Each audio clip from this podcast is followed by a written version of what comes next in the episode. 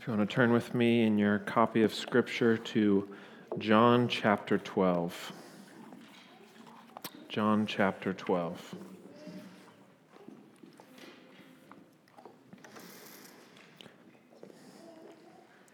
Sometimes when we come to God's Word, especially in the Gospels, we see these great stories of salvation and saving faith, right? Maybe it's the woman at the well in John chapter 4 the woman who had previously lived an adulterous life, had multiple husbands, and was living with someone that was not her husband. She meets Christ at the well, and even though at first she is standoffish and doesn't want what he has to offer, by the end we see her saving faith. She comes to faith, this Samaritan woman, and we see the glory of Christ's work of salvation.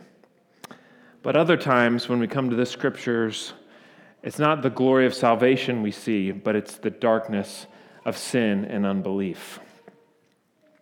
And that is what we will look at in our passage today the hardness and the blindness of unbelief. That as we've come through John's gospel, we've seen the highest of highs and the lowest of lows. And as we've come to this last week of our Lord's life, as he's approaching his sacrificial death on the cross, the end of our Lord's public ministry will come to an end today. And even though these crowds that have been gathered with him, the people that have seen him, they've, they've, they've seen that he's proclaimed himself to be the Lamb of God that takes away the sin of the world, the fountain of living water that brings true satisfaction, as we just read, the true bread of life, the Good Shepherd. And yet we've seen the world does not come to him. They've even seen displayed in his power the feeding of thousands of people miraculously from fish and loaves. They've seen him heal a lame man, bring sight to a blind man, and even raise a man back from the dead. And yet his own people will not receive him. And you and I see this, and we see in these accounts given to us by John the reason that he even wrote his gospel, and we see in these the true glory of Christ and why he came. That we might see that he is the Son of God and the Christ, and that by believing we might have life in his name. But as we've seen, and as we've gone through John's gospel, we've seen that this actually reveals the hardness and the blindness of unbelief. That even though those who have seen and heard our Lord had every external advantage, every reason to believe in him, they saw his miracles, they heard him preach, they saw him in the flesh, we see that they will not believe, that they saw the light of the world and instead chose darkness. They saw the one that could give true spiritual sight, and yet they chose their blindness.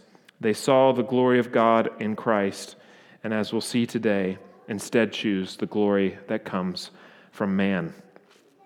But hopefully, as we look at this passage in light of what all of Scripture has to say, we'll see that it is only when we look at the darkness and the hardness of unbelief, the sinfulness of it, and our total inability to save ourselves, that we can truly see the glory of the redemption and the salvation that God has wrought for us in Christ. It's only when we see that dark backdrop that we can see the true light of the glory of the gospel of Christ. So I'm going to read our passage this morning. I'll pray for us, and then we will look to God's word this morning. We'll be looking at verses 34 through 43, but I'll begin at verse 31. This is the word of the Lord. Jesus says these words Now is the judgment of this world. Now will the ruler of this world be cast out. And I, when I am lifted up from the earth, will draw all people to myself. He said this to show by what kind of death he was going to die. So the crowd answer him We have heard from the law that the Christ remains forever. How can you say that the Son of Man must be lifted up? Who is this Son of Man? Jesus said to them, The light is among you for a little longer. Walk while you have the light, lest darkness overtake you. The one who walks in the darkness does not know where he is going. While you have the light, believe in the light, that you may become sons of light. When Jesus had said these things, he departed and hid himself from them. And though he had done so many signs before him, they still did not believe in him. So that the word spoken by the prophet Isaiah might be fulfilled. Lord, who has believed what he heard from us? And to whom has the arm of the Lord been revealed? Therefore, they could not believe. For again, Isaiah said, He has blinded their eyes and hardened their hearts, lest they see with their eyes and understand with their heart and turn and I would heal them. Isaiah said these things because he saw his glory and spoke of him. Nevertheless, many, even of the authorities, believed in him, but for fear of the Pharisees, they did not confess it, so that they would not be put out of the synagogue. Listen to these words For they loved the glory that comes from man more than the glory that comes from God. Let's pray this morning. Lord, we come before you this Lord's Day as we tremble before your word, as it exposes the darkness and the blindness of unbelief. The unbelief that we all once walked in, and the unbelief that we are prone to return to. And so we pray this morning, Lord, that you would um, minister to us by your word. That by the power of your Spirit this morning, you would open the eyes of our hearts to see our great need and our utter helplessness without your sovereign hand. We ask and pray this morning that you would reveal to us the truth of your word, and that even though it is sobering and sometimes difficult to look at, that we would come this morning to rest and have confidence in your word, that we would see it not as the word of man, but what as it truly is, the word of God. We ask and pray that you would help us this morning, and we pray all these things in Christ's name. Amen. Amen. So we're going to look at three different things this morning if you want to follow along with me. We'll look at verses 43 through 46. We'll see Jesus, the light of the world. The second thing we'll look at in verses 37 through 40, we'll see the blindness of unbelief. And then finally, in verses 41 through 43, we'll see the glory of man versus the glory of God. Now, beginning at verse 34, we see that Jesus had just spoken to these people about the necessity, the absolute necessity of his coming crucifixion, of his coming hour of death, and his need to be lifted up so that all people would be drawn to him.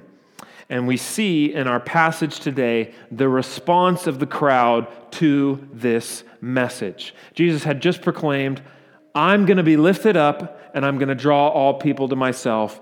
And we see in our verses today the response of the crowd. And we see that in verse 34. And we can summarize their response similarly to this, right? In verse 34, they basically make one statement and they ask two questions. They say, We've heard from the law that the Christ remains forever. How can you say that the Son of Man must be lifted up? Who is this Son of Man? Okay, we can kind of summarize what they're saying like this. They're basically saying to Jesus, it seems to us that the Old Testament says that the Christ, the Messiah, the anointed one, is going to remain forever, okay? How can you say to us that this same one is going to have to be lifted up in death and die? Who is this one that you're speaking of? How is it possible that the Christ will both remain forever and also die? Okay, how can these things be? And so we can see pretty quickly that these crowds both understand what our Lord is saying and misunderstand what he's saying. They both have some clarity as to what is being articulated here by our Lord, but they also have confusion. We see first that they understand what our Lord says. They're following the, what our Lord had just said in verses 31 and 32. They understand that whoever this Son of Man is, that he is indeed the Messiah. This one that our Lord is talking about, he indeed is the Messiah. He is the Christ. He is the anointed one. And they understand our Lord's words that he must be lifted up in death. He must be lifted up in death. So they're, in a sense, they're following what he's saying. They're not confused by his language. They're very much following what our Lord is saying. They even understand that this is coming from the Old Testament. If you look at verse 34, it says, We've heard from the law. So they're understanding that the Old Testament predicted this, that our Lord is teaching this, that the Christ remains forever. But we also see that they've misunderstood. There's confusion and they remain in the dark. And we can see this because in their response, they do not understand how these two truths can be. How can this one, the Christ, remain forever and also be lifted up in death? How is this possible? How can this be true? How can these things be? How can the Christ die and yet remain forever? How can the Son of Man be lifted up in death and yet be the Messiah? How is this possible? And as we see in our text, they have tripped over the great stumbling block. They have stumbled over the rock of offense, namely Christ and Him crucified. They've tripped over the simplicity and the humility of our Lord's message. That what the crowd was expecting, as we talked about in John chapter 12, they were expecting an earthly king. They were expecting a triumphal king that was going to come save them from the Roman oppression and they saw these promises in the Old Testament of this eternal kingship, right? We read about it this morning from David in Psalm 89. You could look at Psalm 110. It talks about this kingdom that's going to last forever. They were expecting this sort of kingdom, this eternal kingdom that would have no end, but an earthly kingdom at that. But they were not expecting the lowborn king who would ride in on a donkey. They were not expecting the Son of Man that would actually be lifted up in death. They have tripped over the stumbling block of Christ and Him crucified. And we can see that they don't understand. They don't get how this is possible. They haven't seen the true glory and the real gospel of Christ's message that He has come not only to live and be glorified, but he also came to suffer and to die for sinners. And this is not for lack of what Jesus taught. It's not because he forgot to mention this part, right? It's not for lack of Christ's teaching. It's not because he didn't teach them well enough. It's not because he didn't explain himself well enough.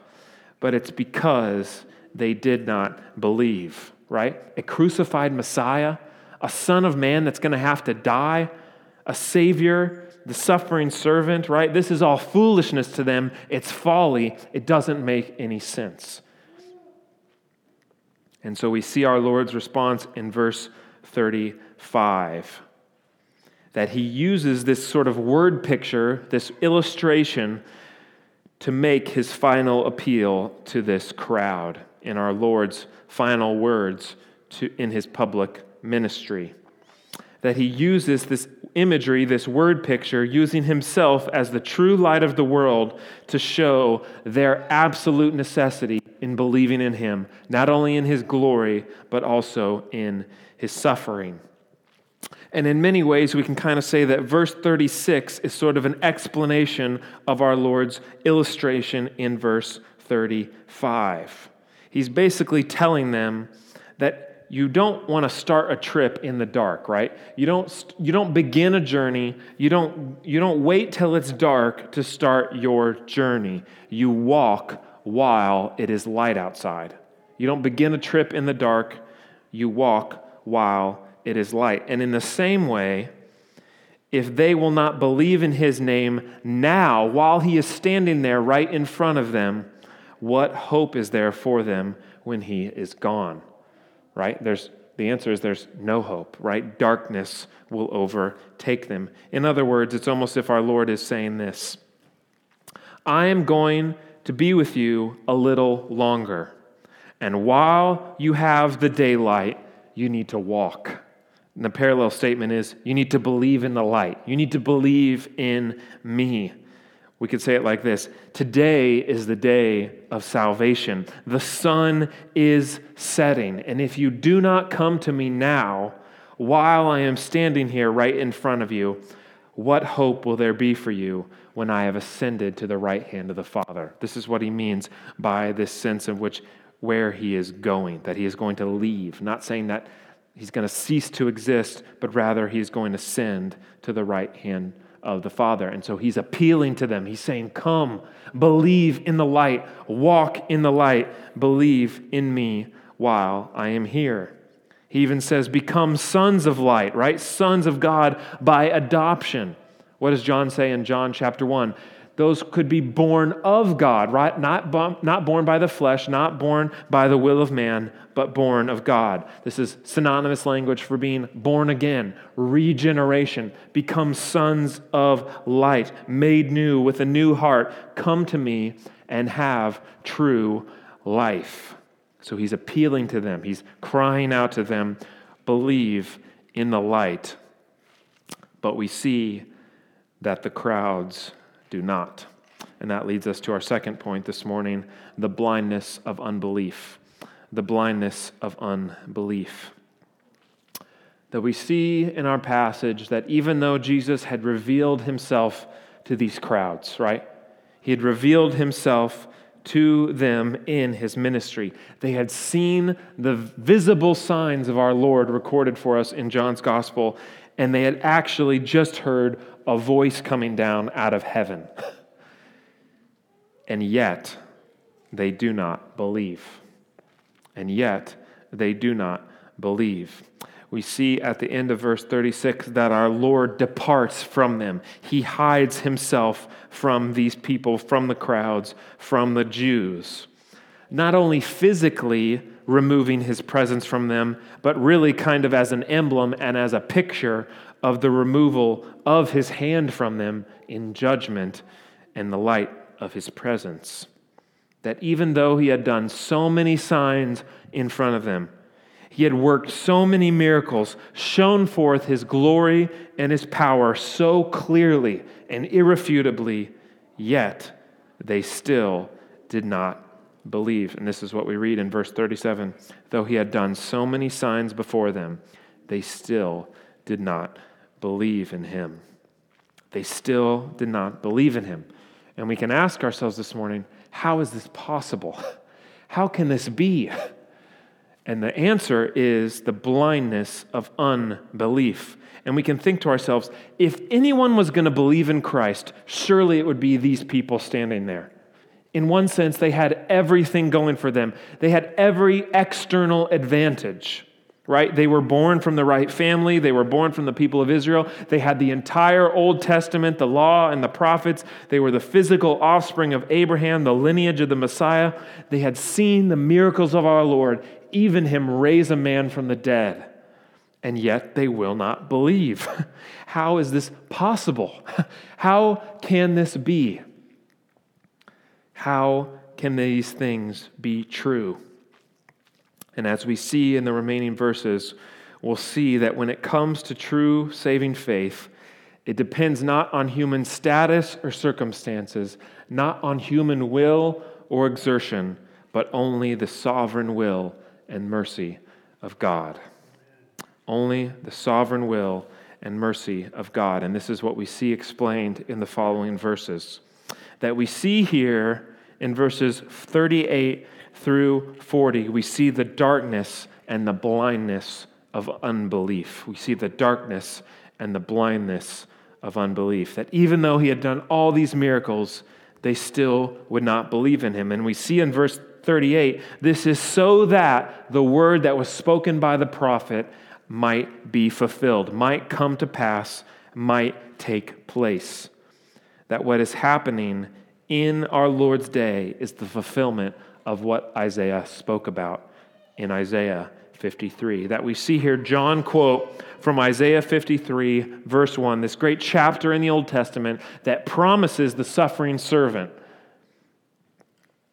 where the prophet begins in his chapter not with the great work that this, that this Redeemer would wrought and accomplish, but he begins first in Isaiah 53 with his utter rejection by the people. By his utter rejection of the people. When the, cro- when the prophet cries out in Isaiah 53, verse 1, he says this Lord, who has believed? who has believed what he has heard from us, and to whom has the arm of the Lord been revealed? Isaiah is distraught. he sees this message of the servant that's going to come and is going to suffer. He's going to be pierced for the transgression of his people, he's going to be crushed for their iniquity. And yet, this one, this suffering servant, is not being believed in, is not being received. Lord, who has believed? It appears to Isaiah as if no one is believing this message of good news. That the mighty arm, the mighty power of the Lord is revealing this message to a seeming few. And what's amazing about this is Isaiah wrote this 700 years before these words were spoken by John in the time of our Lord. And John is telling us that these words are fulfilled in the people's rejection of Christ. In the people's rejection of Christ. This not only confirms to us that Jesus is indeed the suffering servant pictured in Isaiah 53, but we also see the true hardness of heart of these people and their utter lostness without the sovereign work of the triune God. And that's why we see this very sobering verse in verse 39. John tells us, Therefore they could not believe. Therefore they could not believe. Not because they lacked some sort of natural ability, as if God was sort of tying their arms behind their back. Not because they lacked personal responsibility for their unbelief, as if someone was forcing them to sin but because if God does not act first, salvation is impossible. Because if God does not act first, salvation is impossible. That if God does not give a new heart, they cannot believe. That if God does not reveal himself, they are lost. That this is the doctrine that we call total inability total inability. This is really derived from what we believe about total depravity. That man in the state of sin is not only dead in their sins and trespasses, but has wholly lost all ability to convert himself or to please God. That man in the state of sin is not only dead in their trespasses and sins, but has lost all ability to convert himself and cannot please God. What does Paul say in Romans chapter 8 verse 7? He says this, "For the mind that is set on the flesh is hostile to God. It does not submit to God's law. Indeed, it cannot." It cannot. The mind that is set on the flesh cannot submit to God's law. We read this and confessed this in our confession of faith this morning, taken from our confession of faith in chapter 9 of free will. We read this Man, by his fall into the state of sin, has lost all ability of will to any spiritual good accompanying salvation. So, as a natural man, being altogether averse from that good and dead in sin, is not able by his own strength to convert himself or prepare himself thereunto. That this is not saying that God somehow causes people to not believe, but that if God does not act first, they cannot believe right? That it's not as if these crowds and the Jews, or if we go to the book of Exodus with Pharaoh, right? It's not as if they really wanted to believe and God is somehow saying, no, you can't believe. I'm not going to let you believe. That's not what we mean when it says they could not believe, but rather, they cannot believe unless the sovereign, all powerful arm of the Lord reveals salvation to them. Unless the all powerful arm of the Lord reveals salvation to him. And this is what we see in our passage. It's not as if God takes a heart that would otherwise be very soft, right? And, and makes it hard. But rather, he takes a heart that is already hardened by sin, a heart of stone, and by the removal of his hand, he hardens it further, right? It's not as if he takes a heart that is soft, that is that's nice and that's good, and then he makes it hard, but rather that he takes a heart that is a heart that is already a heart of stone and removes his hand in judgment and hardens it further. That this is how we can make sense of what he says in verse 40, because on the surface, this language, I think, might trouble us a little bit. It says, He has blinded their eyes, He has hardened their hearts. This is a quote from Isaiah chapter 6, verse 10. This is what is often referred to as the judicial hardening of God, right? This is not God, as we said, forcing someone to unbelief not forcing someone to sin, but rather lifting his hands. We could say removing his restraints on sinful man. Paul says it like this in Romans 1. He says that God gives people over to their various passions and lusts by simply lifting his hand in judgment. God giving them exactly what they desire in their sin. God lifts his hand. And these, we can admit, are very sobering and and difficult words to work through, right? Because this is not something that we work through every Sunday when we gather together, and yet we see nonetheless that these words are true. And I think this causes us to consider not only the character of God, but the, the true nature of sinful man, right? That if God is holy, if he is really, truly holy, and if man is really indeed sinful, then we have to start with this truth that God does not have to extend his grace to anyone. That God does not have to extend his grace to anyone. That we we struggle with this, right? That God is not obligated to save. In America, we're very entitled people. We deserve this. We deserve that. We deserve this. And you've often probably heard this um, conundrum in the Christian um, scriptures said like this How could a good God send anyone to hell, right? How could a good God send anyone to hell? But I think the real question that we need to ask is how could a good God send anyone to heaven? How could a good God send any of us to heaven? If we really know ourselves and the sinfulness of our souls, how could God dwell with us, sinful creatures? The goodness of God, as one pastor said, is uh, the greatest problem that the scripture presents. How could a good God dwell with sinful people?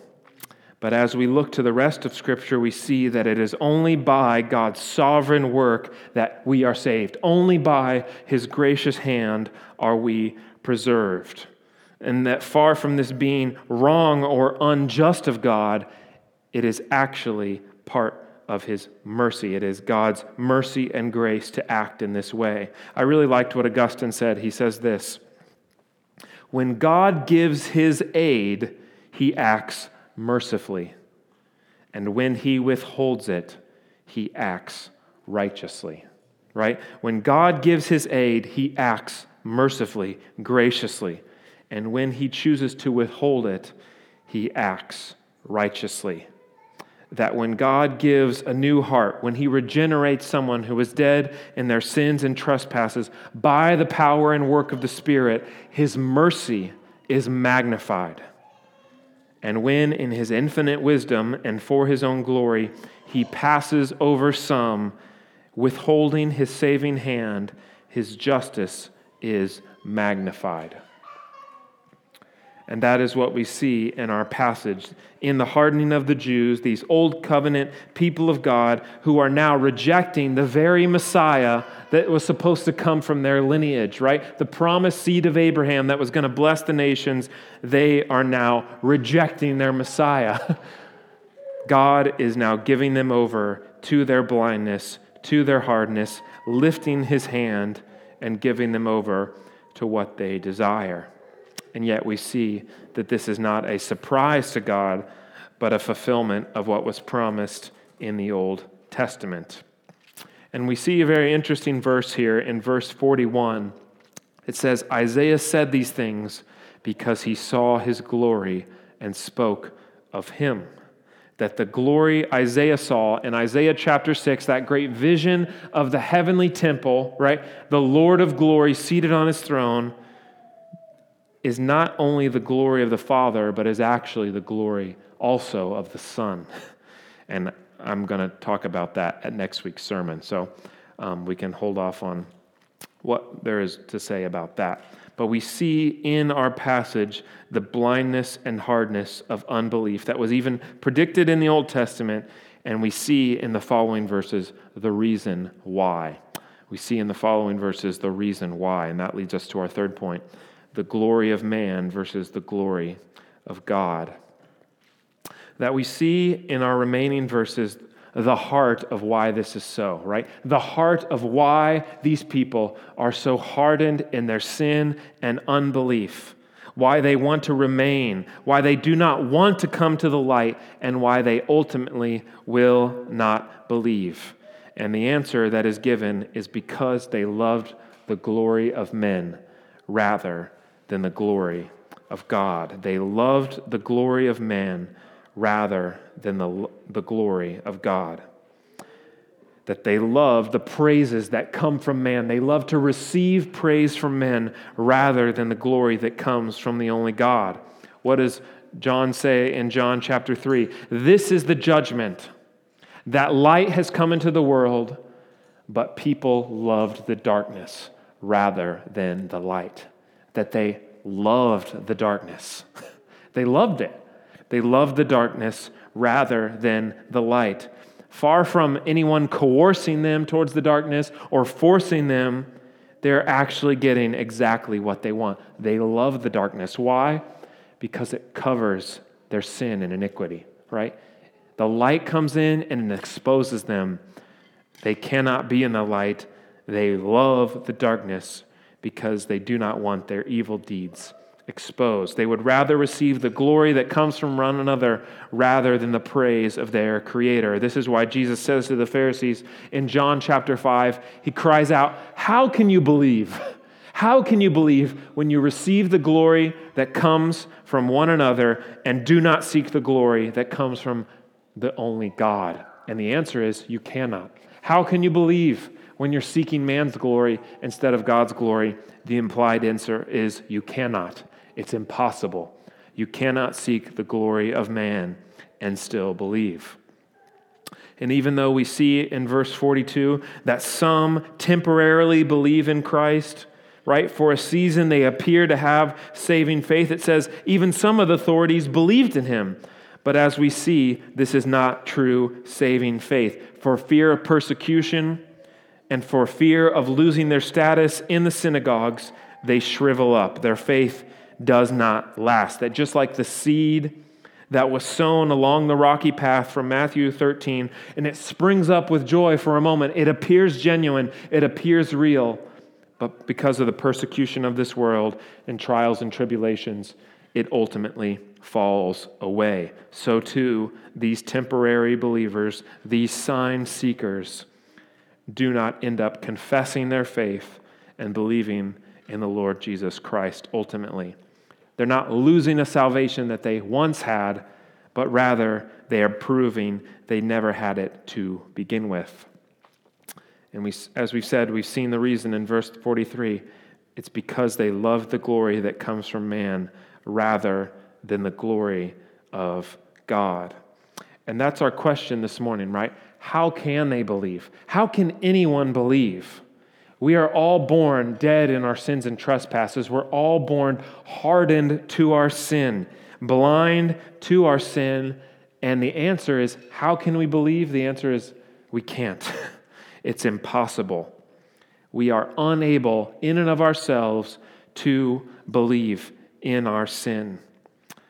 But as our Lord says in Luke chapter 18, what is impossible with man is possible with God.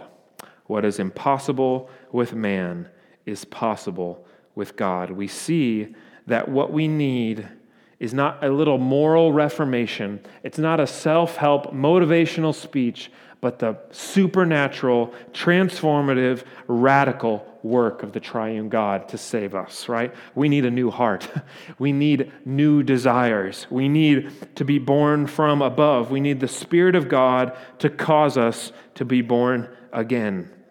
And that apart from God's sovereign and saving work, we are no better than the people described in our, pas- in our passage that in our flesh we too desire the praise and glory that comes from men.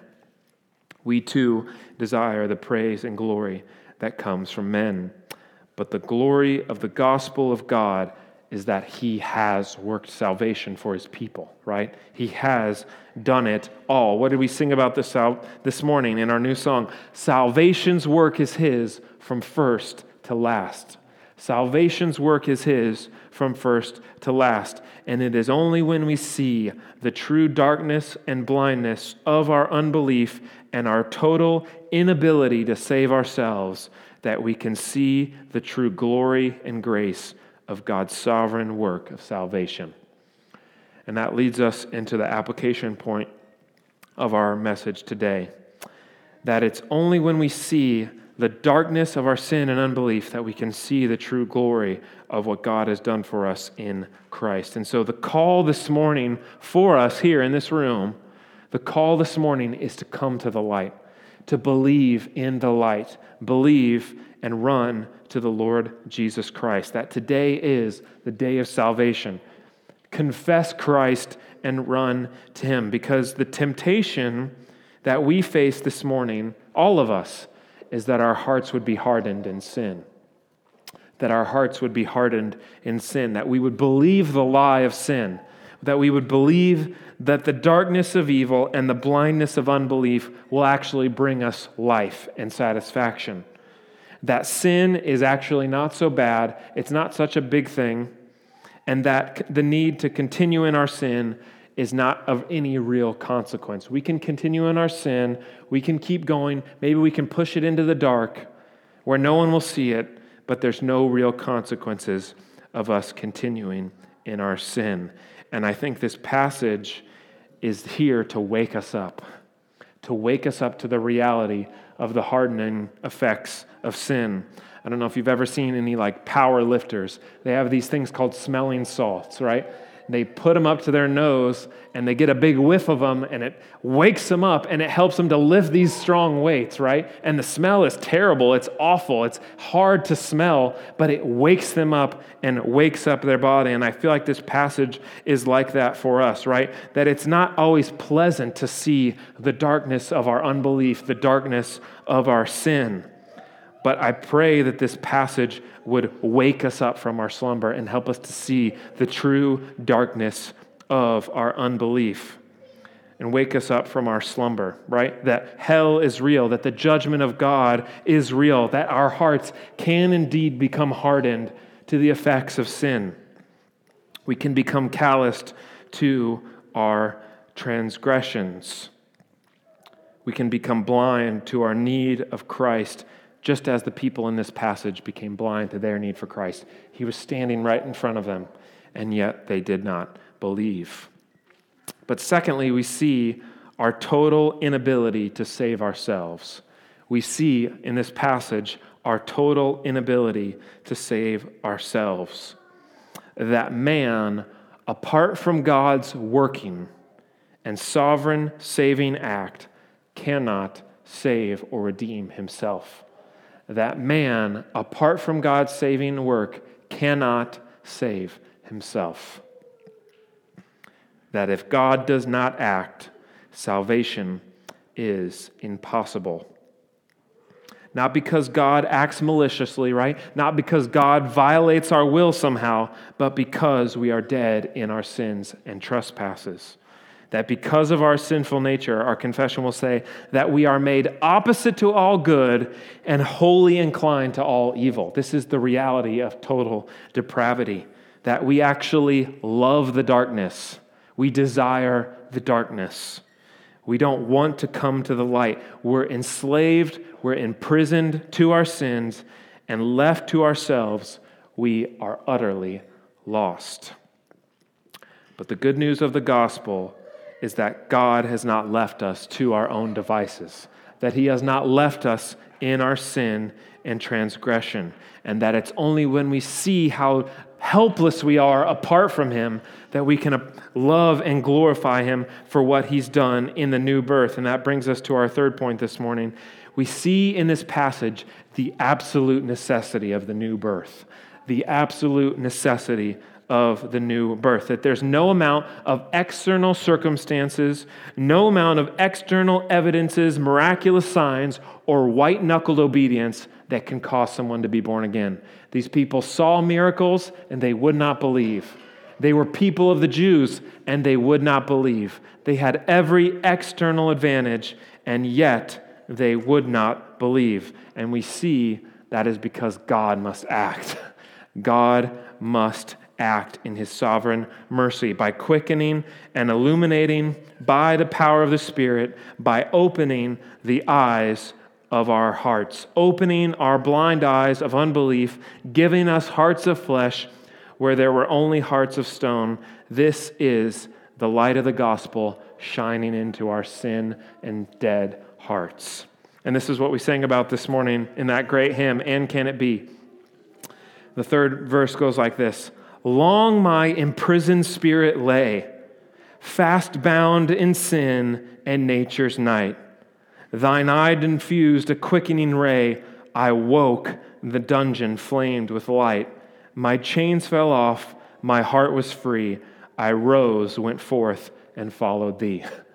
That we see here, this is what God has done in the hearts of his people, shining the light of the gospel in, breaking the chains of sin and causing us to be born again by this work of the new birth, by this work of regeneration, making us sons and daughters of light. And we can also see in this passage that this is why we preach the cross. This is why we preach the cross. This is why we preach Christ and Him crucified, the free offer of the gospel to all who would believe. As Charles Spurgeon said, the same sun that hardens the clay melts the ice. The same sun that hardens the clay melts the ice. That for some, this message of the cross is foolishness. Just like these people thought, it's folly. It's foolishness. It doesn't make any sense. The Lord of glory put to death, the Son of God crucified that is not amazing. That's not very practical for my walk. That's not powerful. That's not going to attract a bunch of people. That is not why. It's not entertaining enough. It's not going to get people in the door, and they see it as foolishness and folly. And so the temptation for us is to change the message, to water it down, right? To say something different, to say the gospel is actually about you. The gospel is all about you. It's about what you want. It's about signs and wonders. It's about all these other things except Christ and Him crucified. And what Paul says in 1 Corinthians chapter 1 verse 22 is this. For Jews demand signs and Greeks seek wisdom, but we preach Christ and him crucified a stumbling block to Jews and folly to Gentiles, but to those who are called, Christ, the power of God and the wisdom of God. That the true power of God is not found in any external thing, but the proclamation of Christ and Him crucified.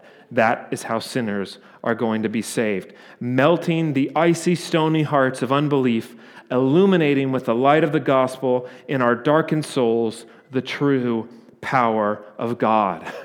so that we actually love the light, so that we want to come to the light, so that we no longer want to walk in darkness or seek after the glory of man, but we desire, first and foremost, the glory of God.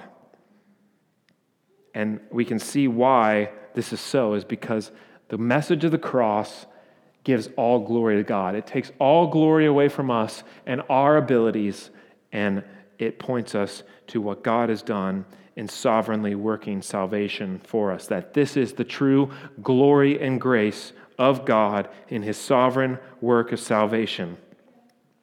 Not his reckless love, but his relentless love, his unfailing love, our Savior's sovereign love for us. That is what he's done for us in Christ, and that's our hope this morning. So let's pray. Heavenly Father, we thank you for your grace undeserved and demerited favor. Not only did we not deserve your grace, but in our sin, we spit in your face. We loved the darkness because it hid our sin and iniquity. We tried to hide from you, we tried to run, and yet in your sovereign grace and mercy, you pursued us and in your relentless love and in the message of Christ and the gospel, you found us and you saved us. And we see in the message of the gospel the sovereign love that you have for your people. That even though we did not deserve your love, you have come for us, and in the person and work of Christ and his righteousness alone, we are saved. We are made new. Our hearts are made new. The light of the gospel shining in so that we can believe, so that we can come most willingly and most freely because of what Christ has done for us by the power of the Spirit. And so, as we come to you this morning, we pray that we would not harden our hearts to our sin, that we would honestly look at ourselves and see the wickedness and the darkness of our sin but that immediately after we would run to Christ and see the grace that He's given us in His sacrifice and in His mercy alone.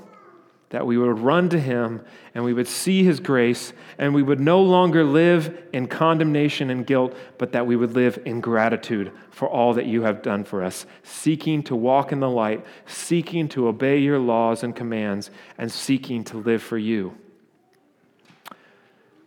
We can only do this by the power of your Spirit. And so we come this morning prostrating ourselves before you, asking and praying that you would work this supernatural work in us this morning. We need your help, we need your grace, and we thank you that you have promised in Christ that we have true salvation in his finished work. We pray these things in Christ's name. Amen.